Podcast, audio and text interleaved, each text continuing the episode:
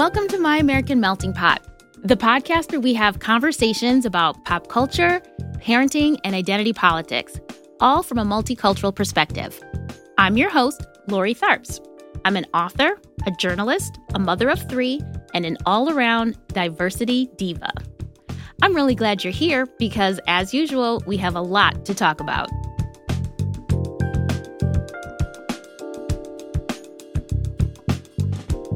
I want you to close your eyes and imagine a fictional character.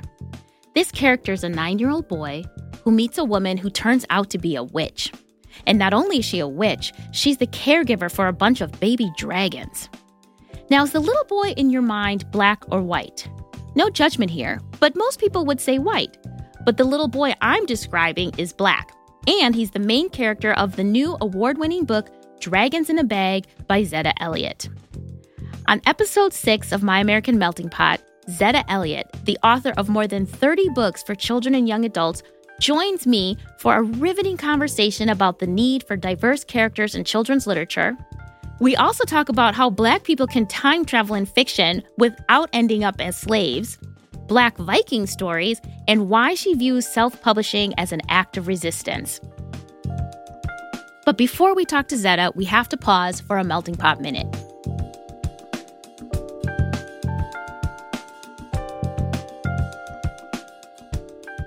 This Melting Pot Minute is brought to you by the capital letter B. Capital B, advocating for the uppercase since 1931. Capital B. Hello, Melting Pot community. If you're listening to this episode in real time, or sometime within the 28 days after its debut, then we're still in the month of February 2019. And everybody knows that the shortest month of the year means it's Black History Month. So I thought this would be the perfect time to bring up one of my biggest pet peeves. And that pet peeve is when people write about Black people and don't capitalize the letter B. This has been a pet peeve of mine for years.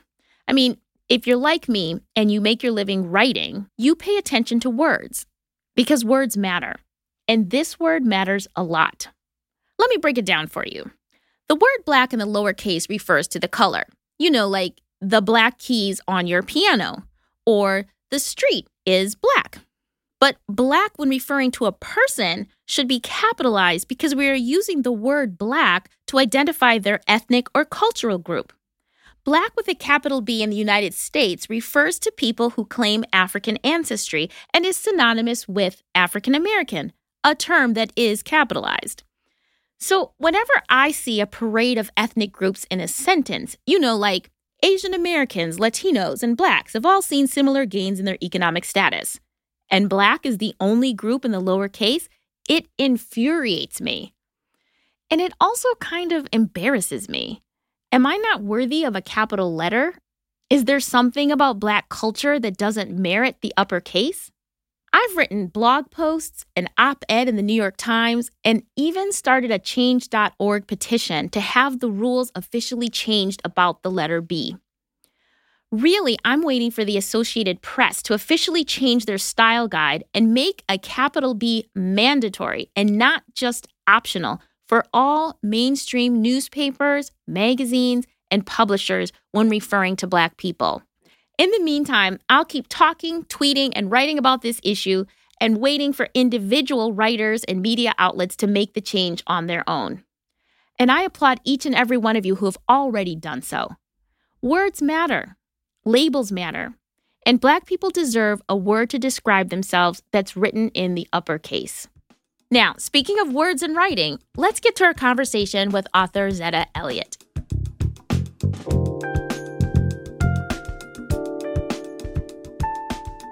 Welcome to My American Melting Pot, Zetta Elliott. Oh my goodness, I'm so happy to be here and to finally meet you in person, Lori. Well, I'm so happy too. And full disclosure to everybody listening, I have been a fan of Zetta's work since I discovered one of her books, A Wish After Midnight, years ago. And I was trying to figure out when did I, you know, discover that book, but I know I was living in Brooklyn and I found the book and it's um this story about a young black teenager who lives in contemporary Brooklyn and she finds herself traveling back in time to Civil War era Brooklyn. Mm-hmm. And I read that book and I just loved it. Oh. And I was oh. in my 20s, my mid to late 20s when I read it. Yeah. But it was just so different than anything I'd ever seen. And I was a voracious reader as a child. I read everything, but I really very rarely saw myself in the books I was reading, and particularly in a time traveling story. Exactly. Which just amazing. It's so much. I loved it so much. And I literally held on to that book until I had children of my oh. own. and when they became of age, uh-huh. I gave them, I had two boys and they're now 14 and 17, but I must have given it to them when they were like 12, 11, 12, 13. Yeah. And they loved it. Oh, that's awesome. And just as a follow up, my son went to, my 14 year old went to summer camp and I sent him the sequel because I found it and he loved it too. so great. so you're in my entire family. You're like this is such a big deal that I finally get to meet you.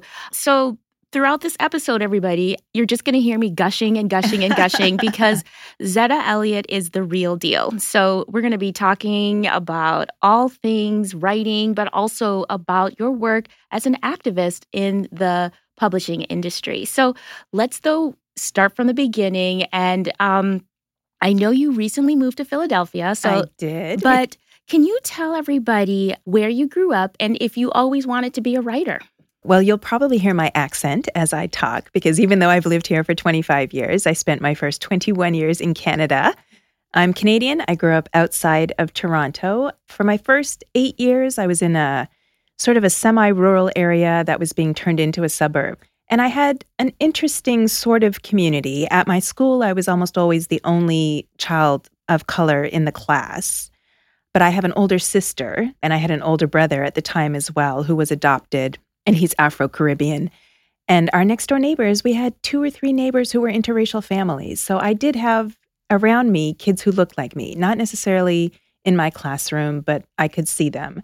I did not have books that were mirrors, if we're going to borrow from Rudine Sims Bishop and her metaphor of books being mirrors, windows, and sliding glass doors. My mother was my kindergarten teacher. Both my parents are teachers. We didn't have a lot of books at home, but when my mother was at school with me, we definitely read Ezra Jack Keats's books. So that was sort of the only mirror I had in a book until I got to be, I would say, maybe eight or nine. And then Mildred D. Taylor, wrote Roll of Thunder, Hear My Cry. And because that book won the Newbery Medal, one of the most prestigious prizes in children's literature, it was in my library and it probably would not have been otherwise. And I remember reading that book over and over and over again. So I very, very clearly understood that Black people existed in the past. My mother identifies as white and she presents as white, but she's actually what used to be called an octoroon. She's one eighth Black. So my grandmother, my mother's mother, identified as Negro. She mm. also presented as white, mm. but was very proud that she was an Allen. So to get a little Philly history mixed in here. Mm. So my grandmother believed she was the grand niece of Bishop Richard Allen. And so we had a lot of Bishop Richard Allen paraphernalia in my home, or at least in my grandmother's home growing up. And there used to be a restaurant in Toronto called the Underground Railroad, and it really was underground. And then you went underground, and there were tables that had red and white checkered tablecloths, and paper placemats with famous abolitionists. And Richard Allen was always figured on these placemats. That is could, exciting. That you could really color cool. them in or you could bring them home. So I had a sense of my family's history. I knew that we came from the Philadelphia area and migrated to Canada in the 1830s or 40s. My father's Caribbean. I knew when his family had come up in the 1950s. I was interested in history. I won the history award in the eighth grade but I only wrote stories when I was required to for class. Like, I don't think I understood writing as a profession until I was 13 and I had an outstanding English teacher. I had her for two years, actually, Nancy Vickard, and she held me back after one semester and just said, you know, if you want to be a writer, you will be. And I just looked at her like, what are you nuts? Like, you don't just decide. And she was like, of course you do. How do you think it works? You decide and then you write every day. And she said it like such seriousness that I was like, oh, I hadn't figured this out. So I started writing outside of school. She had always, you know, lavished my writing with praise in school. I remembered writing my first novel at 15 and it was terrible. And Lori, I keep everything. I threw that out. it was that bad. But you wrote a novel at 15. I started a novel. Oh, you started. Okay. Okay. Okay. I started my first novel. And then you know, I think over time I realized that writing shorter things was a bit easier, although I still I'm not good at writing short stories. I've only finished one. But if you're an English major, you're always writing about literature, you're analyzing literature. I couldn't decide if I wanted to be a history major or an English major in college, so I kept switching back and forth. And I took creative writing in high school and had an F and so dropped it. So studying creative writing didn't make a lot of sense to me, but I knew I had a voice and I knew I had stories. And my father's stepmother, my grandmother on that side, she was working on a memoir. And so I had people in my family who valued stories, passing on stories. And I think if I hadn't had that, I probably wouldn't have taken the next step to say, I have a story that can be written down and then shared with other people. So tell us what you ended up doing career wise. Like, what was the path you followed yeah. in college? So I went to university in Quebec, mm-hmm. Bishop's mm-hmm. University, mm-hmm. and I couldn't decide on a major, so ended up with humanities, which let me do a little bit of everything. Mm-hmm. And then I, I had never had a black educator. You know, so my father was a, a high school teacher, uh, and obviously I grew up around him, but I had never had a, a black teacher until my last semester of my last year of university. And Dr. Jerry Tucker introduced me to Jamaica Kincaid and Toni Morrison. And then I met another mixed race woman on campus, Kate, and she loaned me Mary J. Blige's What's the 411? And uh, and that just literally, those three texts kind of changed the course of my life. And by the end of that semester, I was hanging out with a different group of people. And at the time, I was pretty angry because I had been studying medieval history and Victorian literature. And I just thought I've wasted 20 years of my life. And my father was living in Brooklyn. He said, Come live with me. And I just moved to Brooklyn and fell in love. Had never been in a majority Black space before my stepsister, her whole room, the entire wall was just a bookcase full of books. And she had been a Black studies major.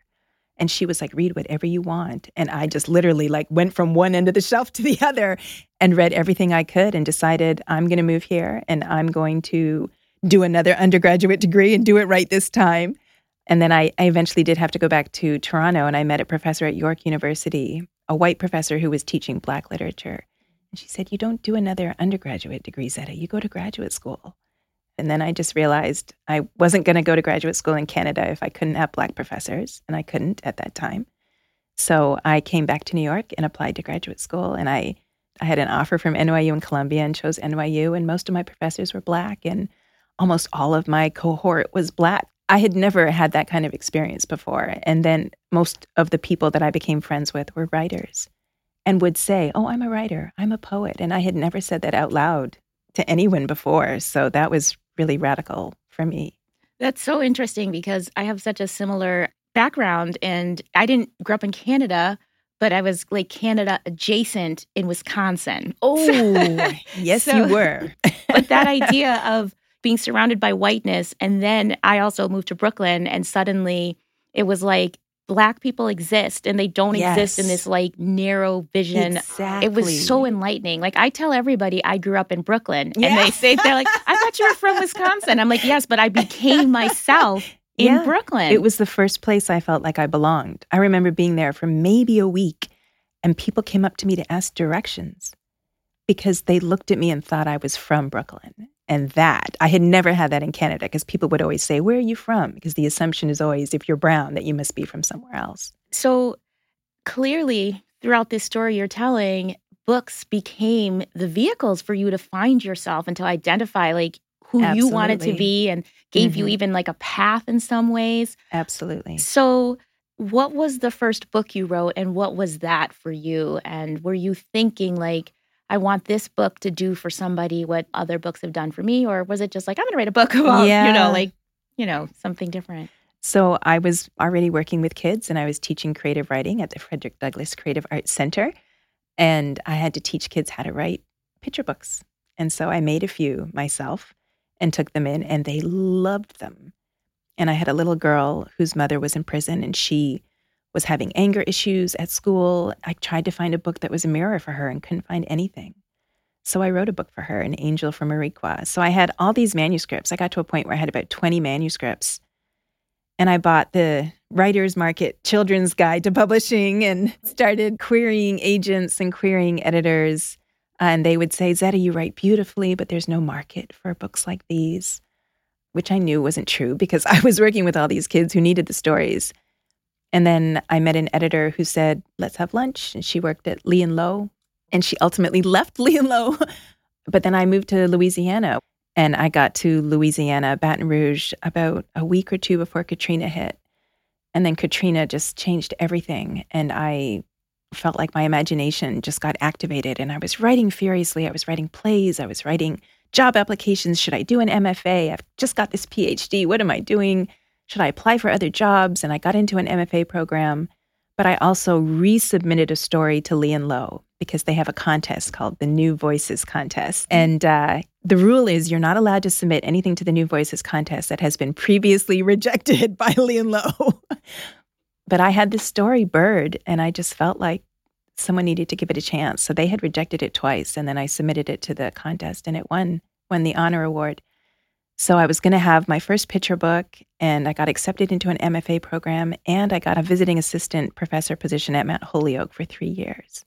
And I decided, all right, I'm going to go with the picture book, but I am not going to go with the MFA. I'm going to stick to being a professor. And that was a good balance for quite a while to teach a 2 2 load at a small liberal arts college and then be able to write on the side. So, um, one of the things I love so much about your books is that they give people who look like me or who looked like me when I was younger, um, or my children, images of themselves in books that we never see ourselves in, in sci-fi, in fantasy, in time traveling, books with dragons. Right. Like where do your ideas come from for these stories that again, like Dragons in a Bag that you just published, it's already won so many awards, so many accolades. The book that I told you about, Wish After Midnight, time traveling in Civil War, Brooklyn, and I mean, ghosts and I mean your stories are amazing. Where does Thank this you. come from? Well, you know, a lot of it is trauma. Unfortunately, when you grow up as a child and you never see yourself reflected,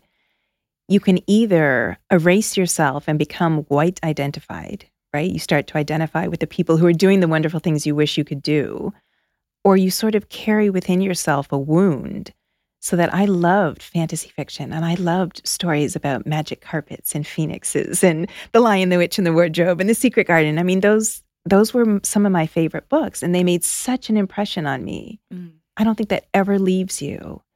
But once you start to decolonize your imagination, once you're able to theorize your experience, and I have to say, graduate school was difficult. it's sort of a, an endurance test, and I did have the stamina to finish. But the best skill I developed was the ability to theorize my own experience. So, to go back to those books as an adult who has been trained as a scholar to do literary analysis was incredible. So that as a Black feminist, I can say, I see how this book drew me in. I see how this book did not love me back. How can I talk back to a book that didn't love me, but that I still love? So, when you were talking about A Wish After Midnight, reading that in your 20s, I read Kindred in my 20s, right? By Octavia of Butler, course, the course. ultimate black yes. girl time travel novel. Yes. And I was so angry. A lot of my 20s, I was angry because I just thought if I had read that as a teenager, what would that, I would have radicalized me. I mean, I can't even imagine what might have been possible. I might have burned some stuff down, but, you know, I would have been able to channel my energy in, in different directions. So, what does time travel look like then for a Black person? Because a lot of people think, well, Black people can't be in time travel stories because we just would have been slaves. Yeah.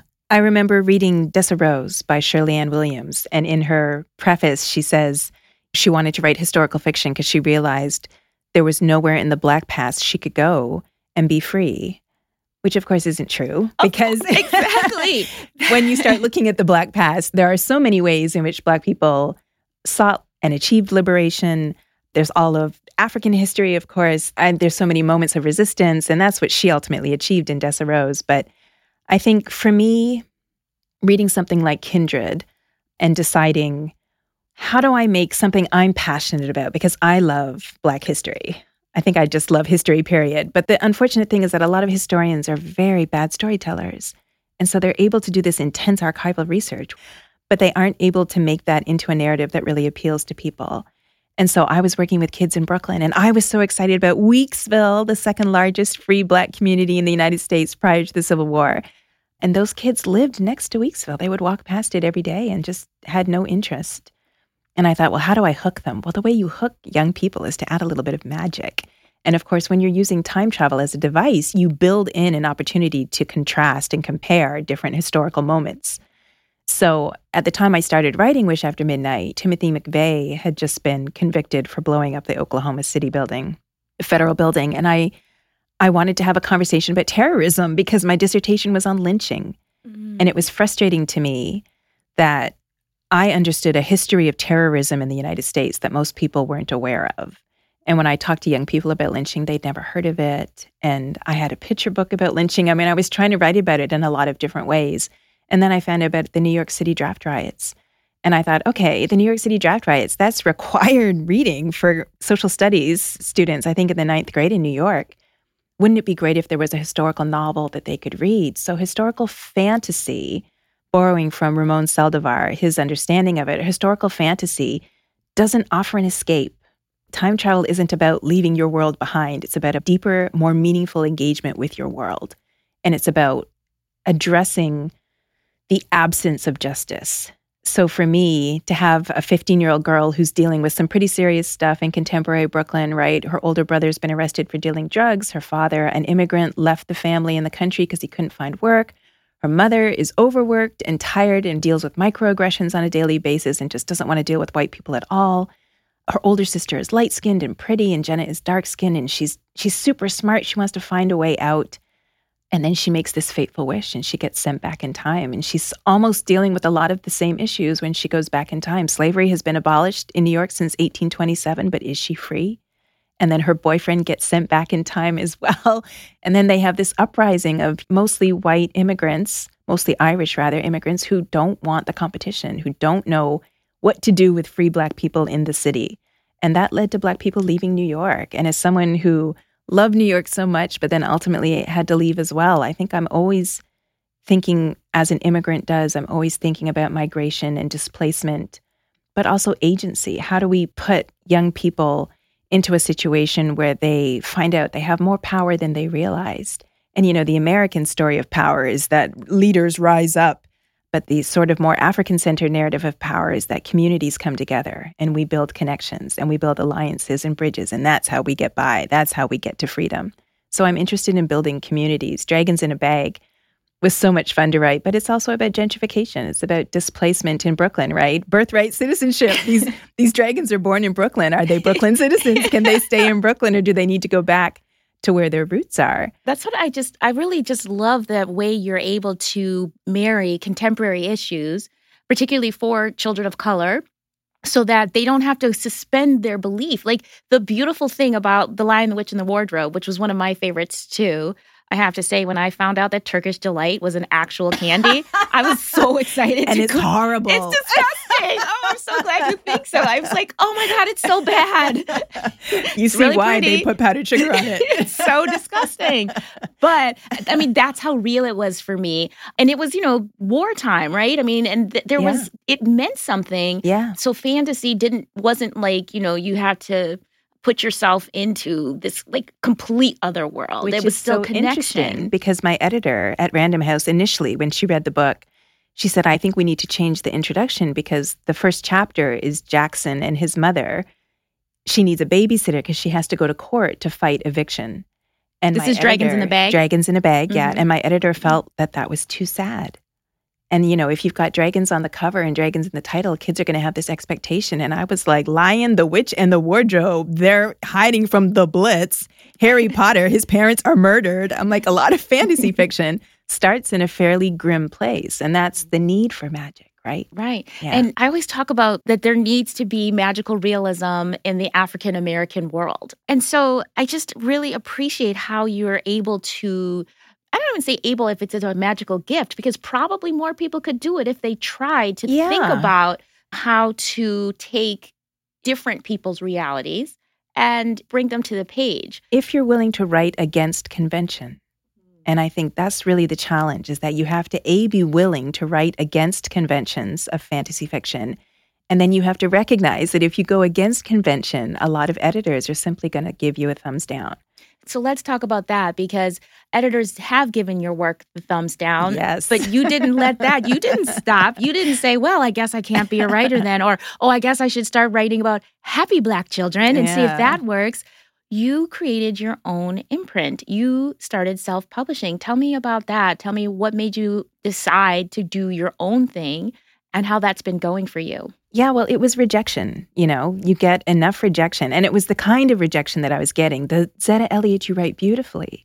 Well, how are you going to tell me I write beautifully and then say there's no market for books like these? I was fortunate in that I started to try to get published after I'd had some training in graduate school. And because I had this Black feminist lens, I could apply that and say, let me break this down. Is it really me? Are they saying, Zetta, you can't write? And no, that's not what they're saying.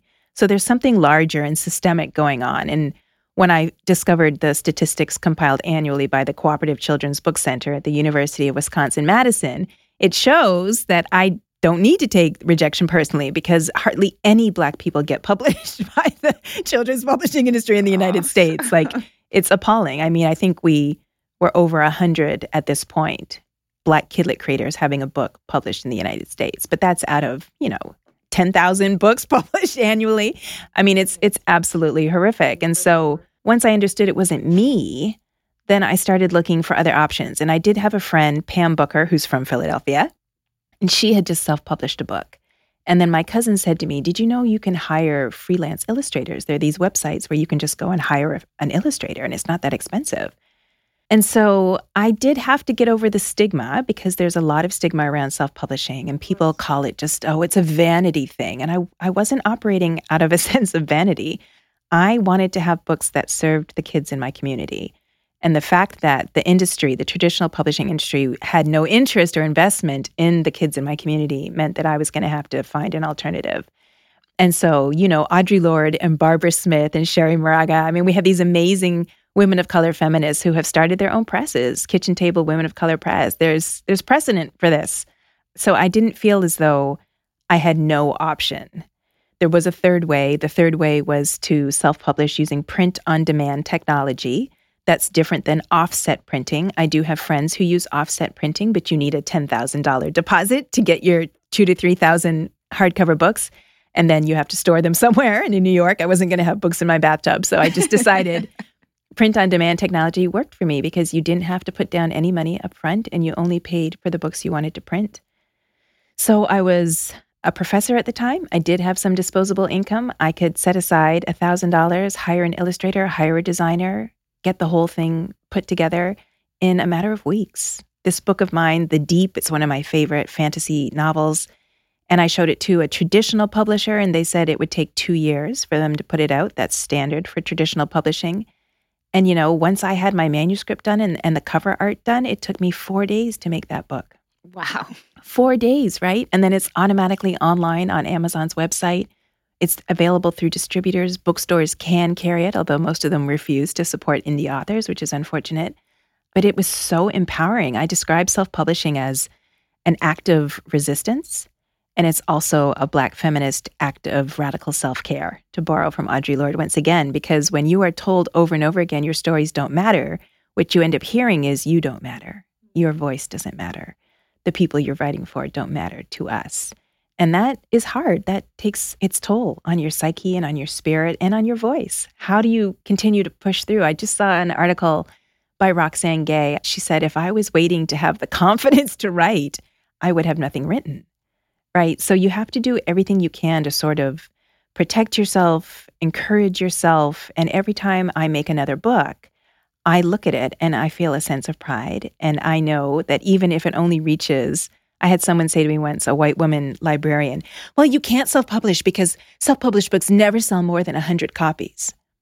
And I just thought, wow, we have a different definition of success because if 100 kids read one of my books, I would be okay with that. Really. And it is nice when instead it's 1,000 people or it's 10,000 people. But I think of writing and publishing as sowing seeds. You don't know who out there needs that book in their hands in this moment, right now, not two years from now, not 10 years from now. And we'll never know how many phenomenal Black writers simply gave up because they knocked on that traditional door and the door remained closed. So we can either continue to give most of our power to gatekeepers or we can do what I'm doing, which is sort of a hybrid model. So I do have an agent and I do submit my manuscripts through her to the big presses, and I have some books coming up in the next few years. But in the meantime, when I get that advance money, I turn around and self publish. I do it myself. I love that. I love that model. And I think it really speaks to this idea that, you know, so many people think it's either or. They say, oh, traditional Exactly. publishers didn't take my work, so I have to self publish. Right. Or, like you said, they give up. But there's no reason why you can't do both. You have to have multiple strategies. It's such a big system that you have to confront when you're publishing that I really think having multiple strategies is a better idea. And some people think if you self publish, then you've ruined your chances of getting a traditional publishing deal. And I'm proof that that's simply not true. I think right now the publishing industry is so desperate to not do the work of finding and developing, promoting authors that if you have established the fact that you can do it yourself, they actually value that expertise. Not all of them, but some of them. Have you had any books that you self published that then the traditional publishers picked up and said, oh, can we publish that now? A Wish After Midnight.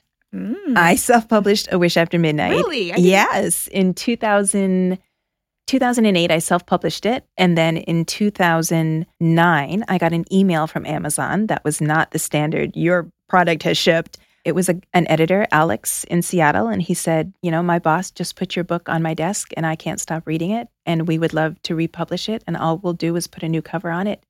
And that's what they did. So Amazon was starting its own publishing company, which is now massive. And at the time, that imprint was called Amazon Encore, and it was dedicated to finding self published books that were of high quality that simply weren't reaching an audience because they didn't have a promotional team behind them. So, yeah, they designed a new cover and they put it out there. Did they publish the sequel as well? They did not. they published Ship of Souls, which is another fantasy novel set in Brooklyn that focuses on Prospect Park and Revolutionary War history and the African burial ground in lower Manhattan. They published that. So I didn't even have to self publish that. They just said, What else do you have? And I showed it to them and they published that.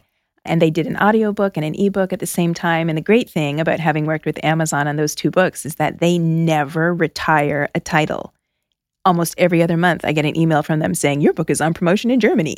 And they yeah, apparently it's quite popular in Germany. Wow. So they keep they'll keep promoting the book, right? They didn't do a single print run. They don't have remaindered leftover books. They just keep printing books as they need them. But then the next book I took to them was a sequel to Ship of Souls, The Deep. And that was the book where they hemmed and hawed. And first they said yes, and then they said no, and then they said yes, but in two years. And at that point, I was becoming a bit more adept at self publishing. And I just thought, this isn't a story I want to wait on. I do that now. So right now, I have over a dozen picture book manuscripts, and I have a middle grade novel, and I have a young adult dystopian. I have like all these manuscripts that are sitting on my hard drive essentially. And I, I decide should I give this to my agent? Can she sell it? If she sells it, how long will it take? So when I moved to Philadelphia, I almost immediately started writing a novel called Sin's Mark. And it's set in the historic Woodland Cemetery. It's a ghost story. Ooh. Yeah. And, I actually, I've seen the cover for it's that. creepy, it looks right? creepy. it's this black woman holding out a bloody hand. we'll put a link to that on the page. But that was a book I really felt urgent about. I had a sense of urgency that it needed to come out now. And maybe that was because I was here and I was looking for a way to connect with people. But I knew if I showed it to my agent and she shopped it around, you're looking at two to three years. And so I published it myself and it was published. I finished it, took me five weeks to write. So I finished Wait, it maybe what? Five Yeah, weeks. Five weeks to write. Because if it's worked out in my head, I can actually write fairly quickly. Writing is 70% dreaming for me. So if I get that dream time in and ha- not having a job, that helps. I have a lot of time for dreaming. Then by the time I actually sit down to write, the writing doesn't take that long. Wow. And then the publishing doesn't take that long if I'm using print on demand. So by uh, Halloween, it was published. what perfect timing for a creepy novel Creepy set in story. a cemetery, right? Yeah. Excellent. Um, bookstores won't carry it. It's an indie title, so that's unfortunate, but it's available. And How would I people get it? They would go on Amazon then? They could go on Amazon. Yep. Yeah. I mean, bookstores can order it. They can request. You can go to your favorite indie bookstore and ask them to order it and see what happens. But yeah, most bookstores have a policy where they won't they won't order self-published books. So you said, you know, the benefit of not having a job, which I'd like to just correct. you do have a job. You're a writer, publisher, educator, activist. Like that's work. But I do have to say, like, that I love following you on social media because it seems like you're always in another country. and I'm asking, are you researching? Are you letting yourself get inspired? Talk to me about I know you recently went to Sweden. I was in Sweden. I went So to Stockholm on January 4th So I am an introvert and I am a homebody. And I would say I spend probably 80% of my time alone. And I like it that way. I do miss teaching, but I do spend a lot of time inside my head. And that means that social media is important for me because it's sort of my main way of connecting with a lot of people. And because I did just move to Philly, I have some friends here, but a lot of my friends are around the world. And I used to say that almost everything I write can be traced back to something I saw on PBS because I do watch PBS a lot and I get incredible ideas from I love documentaries and yeah. So these days I would say almost everything I write I can trace back to something I saw on Facebook. And I somebody, I don't remember who, posted an article about a burial, a grave in 9th century Sweden on an island called Birka, and they found a ring. And it was a woman's ring, and it had not been worn by anyone other than this woman. It didn't have the signs of having been passed around, but it was silver alloy and it was a beautiful purple, which is my favorite color, purple stone, which they thought might have been amethyst, but turns out to be a glass bead. And it bore the inscription, To Allah. So we know we have, quite likely, a Muslim woman, or at least someone who's had contact with Muslim society, wearing this ring that was so valuable to her that she was buried with it in the ninth century in Sweden. And my mind just went running with that because I am a medieval geek and I love the Middle Ages and have been looking for a way to write about the Middle Ages. But, you know, I was always thinking about how to put people of color into the Middle Ages, which isn't hard to do because we were there. And if you follow, you know, Twitter folks like Medieval POC, they're just awesome because they constantly upload and share images from the Middle Ages, from the Renaissance period that feature Black people. But I just decided, I was like, well, she's wearing this ring. Like, where could she have come from? So I started doing more research. And it turns out when you're talking about Scandinavia and Viking culture, the Vikings who were in Norway and Denmark tended to raid west. So we see them, you know, sacking monasteries in England and we see them going farther abroad to Newfoundland and but the ones who were in the east in what became Sweden were traders and they traded to Russia they traded to Constantinople. They traded to Baghdad. Mm. So if mm. they're in Iraq, guess what? There are black people in Iraq. There are Bantu, ethnic Bantus who were being trafficked from the Swahili coast into Iraq to work on sugar plantations. Plus, we have Bantu women being trafficked as sex slaves. So while you were in Sweden just recently, what was the research you were doing? So, and what did you find? Ring is in Sweden at the Swedish History Museum. And there was an exhibit on Vikings that was going to close on January 6th, and it wouldn't reopen again for two years. And so I decided I had to get over there to see this exhibit. And I was emailing the museum to say, is the ring part of the exhibit? And nobody got back to me. So I get to the exhibit. I, I flew into Sweden. I got there at like at noon on the 5th of January. Oh and I literally like took a shower and went right to the museum because I got a hotel down the street from the museum. And I got to the one of the display cases that had all, all, this jewelry. And I was like, oh, yes, it's here, it's here, it's here, it's here. And there's a picture of it on the wall as soon as you walk into the museum. And it, there's a little card that says some of the items normally included in this exhibit have been removed. And I panicked, but I kept reading and it said, you can find them upstairs in the History Unfolds exhibit. So I finished looking around at everything. I was taking a thousand different pictures. And then I went upstairs and there was the ring. There was the ring next to a statue of the Buddha next to a necklace that had been made, I think, in Yemen.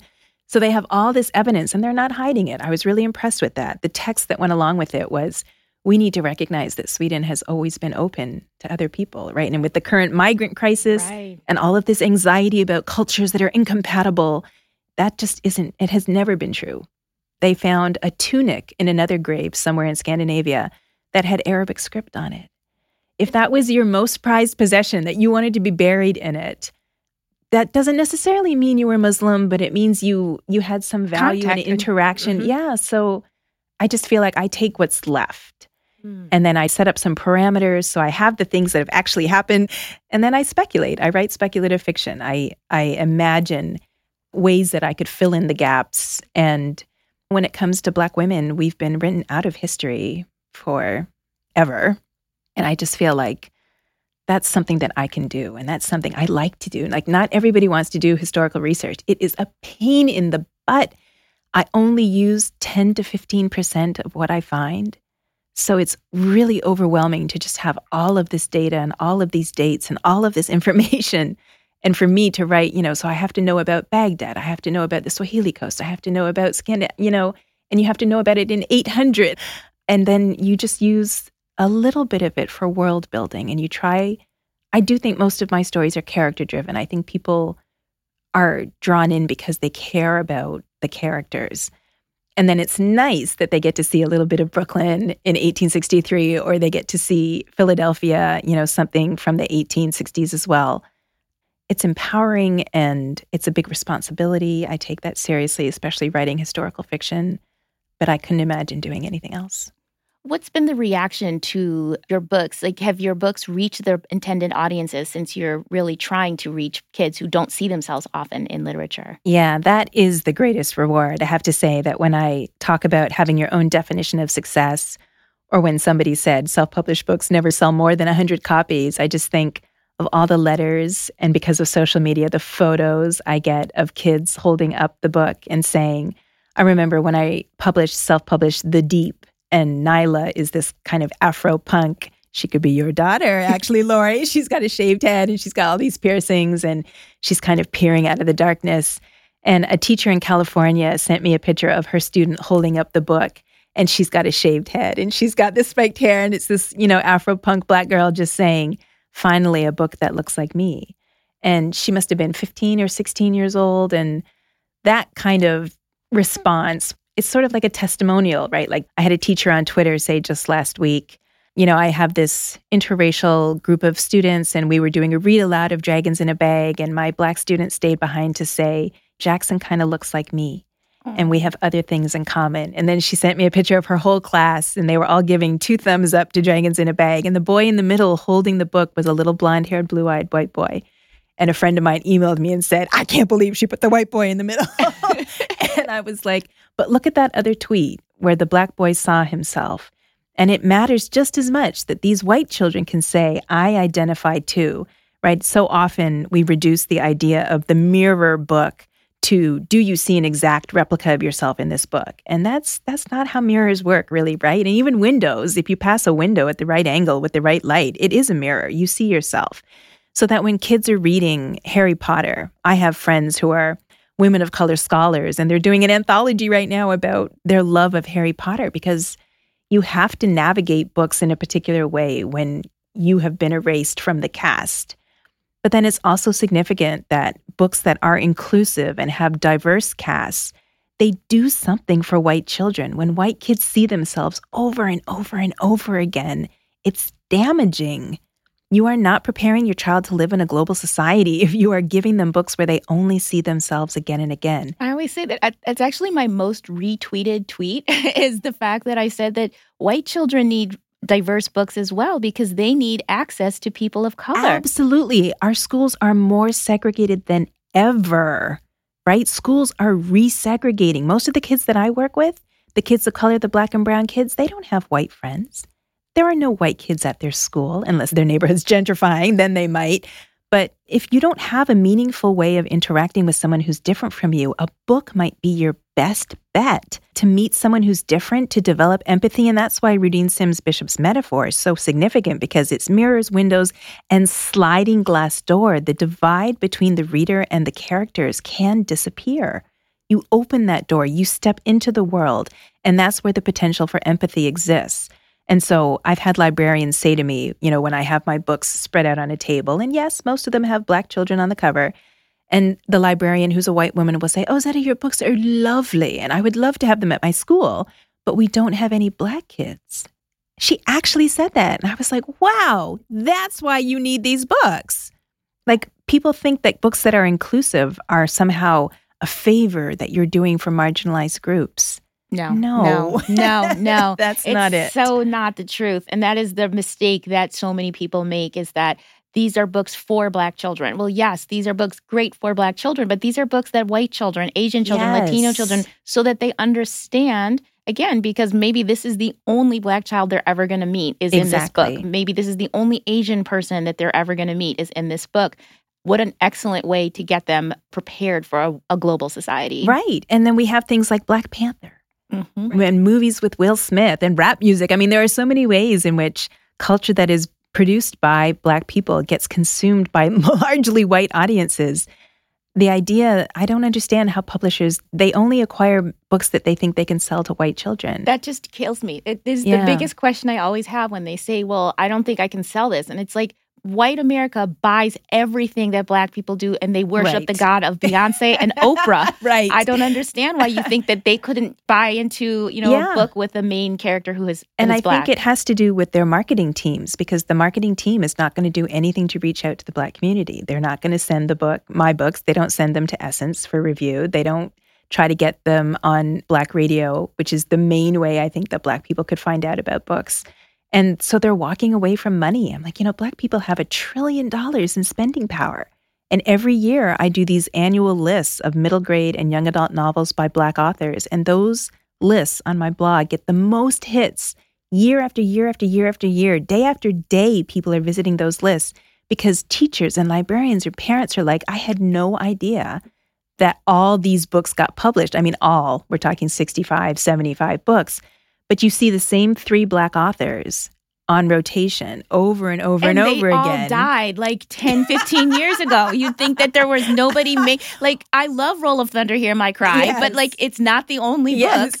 But out now, there. but now what they'll do is they'll say, well, Walter Dean Myers has passed away, but his heir is Jason Reynolds. And so you see Jason everywhere. You see Kwame Alexander everywhere. Yes. Do you know that there are other black men writing books? what? Right? And Jackie Woodson, she's a phenomenal writer. She's the children's laureate for the United States. There are so many other writers. Tomi Adeyemi, fantastic. Did you read Nnedi Okorafor's books?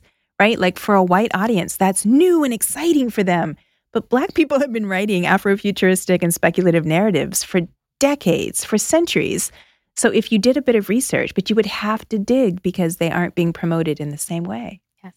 So just to wrap up, my final question for you Although I could keep talking to you forever, which again, we since you live in Philadelphia now, we can I we can have tea. Yeah, we can have I tea.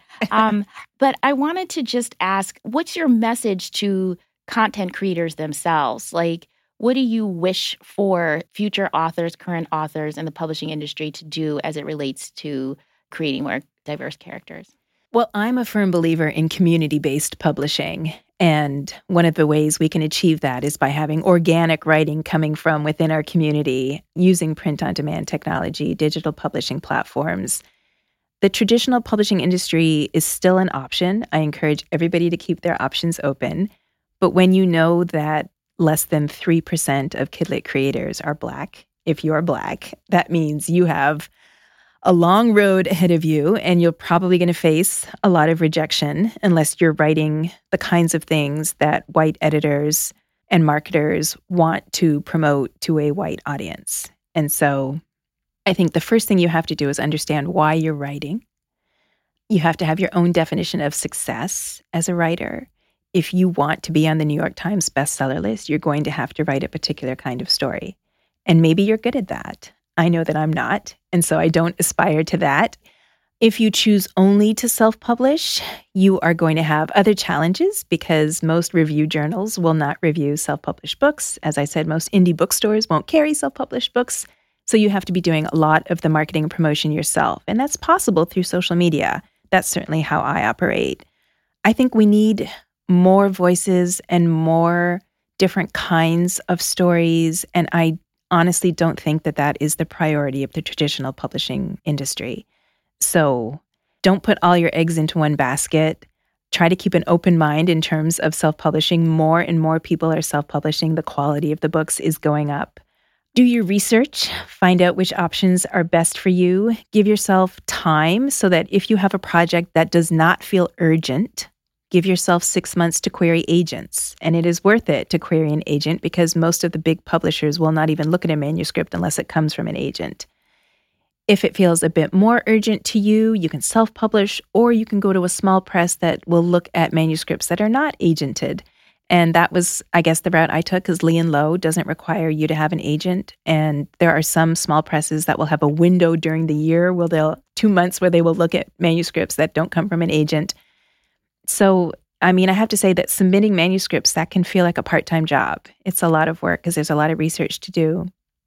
But it's okay to write a book and self publish it and just have it at home next to your bed. I mean, really, the benefits of doing that, what it means when you give yourself permission to tell your story your way without having someone else telling you what to do. It is not easy to work in the traditional industry because almost all of the publishing professionals are white women, straight, white, cisgender women who don't have disabilities, and they don't have the cultural competence necessarily to assess stories that come from different cultures and different parts of the world. I mean, what if you write a story and you just want to share it with your kids? What if your grandmother used to sing you a lullaby and you just want to illustrate the lullaby and then sing it to your grandkids? There are a lot of different ways to produce a book, and there are different reasons for telling a story. It really frustrates me when people say, we have to prove that diverse books sell because this is a business. And it's like, you know, I understand we exist within capitalism, but many of us come from cultures where storytelling wasn't just about making money for the most part, storytelling passed on lessons to children. It was a way of building community, it was a way of preserving history. There are so many reasons to tell your own story. You don't have to do it for the money. and because print on demand technology is so affordable, you can print a book for $2. I mean, it doesn't cost a whole lot of money and you can do it yourself and you could do it as a family. If you have a family reunion coming up, what if everybody contributed a memory or a poem and you just put that into an anthology and then printed it for your family reunion. That to me is community based publishing. It's organic, it comes from within your community, it comes from your experience, it reflects your culture and your values. And I would like to see more of that. And I'm happy to teach people how to do that if they have questions about self publishing. I get a lot of folks reaching out to me. I've written articles on self publishing just understand why you're doing it. For me, success, I do need to pay my rent. I am waiting on an advance, two advances from two publishers right now. But in the meantime, I'm going to continue to write and I'm going to continue to publish. And I haven't won major awards, and that's okay. I'm pretty sure I'm never going to win major awards because I don't write the kinds of things that do get awards. I I'm so happy that I can just write what I want and honor my voice and honor my ancestors and follow in the footsteps of Black feminist people who started their own presses. That makes me proud and that makes it worthwhile for me. Thank you so much. So, so please tell everybody who wants to hit you up to find out how to self-publish. where can they find you online? Yeah. Um, and you know, not to mention, where can they find your books? Like, if they want to purchase, what's the best right. way to keep up with you? Probably the best way is to go to my website, zettaelliott.com. And they can subscribe to my blog. They can subscribe to my newsletter. I do a newsletter probably every other month. They can email me info at zettaelliott.com. I have a lot of double consonants in my name, so make sure you spell it correctly or it won't reach me. I'm on Twitter at Zetta Elliott. I'm on Instagram at Zetta Elliott. I have a Facebook page, author Zetta Elliott.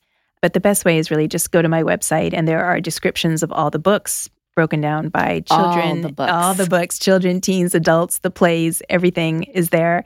All the books can be purchased on Amazon. All the books are available in Kindle format as well. So the books are out there. Dragons in a Bag from Random House is in most bookstores, I think. And if not, you can ask them to order it for you. Thank you so much for being on My American Melting Pot. Thank you. This has been such a pleasure.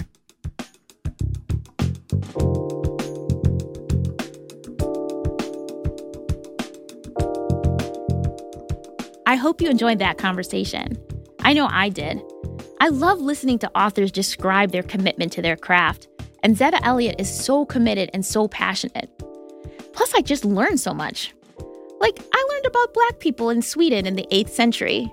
I have a totally new perspective on self publishing. It's not a second class option, it's an option to get your work out faster than mainstream publishers would, or to get work that mainstream publishers don't understand and won't publish. And I loved hearing about all of the ways that you can put Black people into fantasy, into history. And the way that Zetta is approaching that just amazes me. Any aspiring authors out there, I hope you are inspired by Zetta's stories. I know I was. And what's clear to me is that Zetta Elliott is truly a literary treasure, and she's leaving an amazing legacy for us all.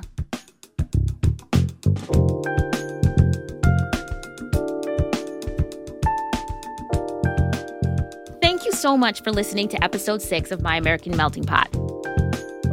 If you enjoyed hearing about Zetta Elliott and her work, tell me why or what you learned. You can tweet at me at Lori Tharps or leave a message on the blog, myamericanmeltingpot.com. The blog is also where you'll find the show notes for this episode, with links to Zetta Elliott's website, some of the resources she mentioned during the episode, and to some of her books. Our next episode doesn't come out for two more weeks, but that doesn't mean you have to live without Melting Pot content for that long. Visit myamericanmeltingpot.com because I post new content every Monday, Wednesday, and Friday. Or follow me on social media. I'm on Twitter, Instagram, and Facebook. And I love hearing your thoughts and comments about the show. I also love reviews and ratings because they help more people find our podcast. So leave us a review or a rating on Apple Podcasts or Stitcher or wherever you listen to podcasts.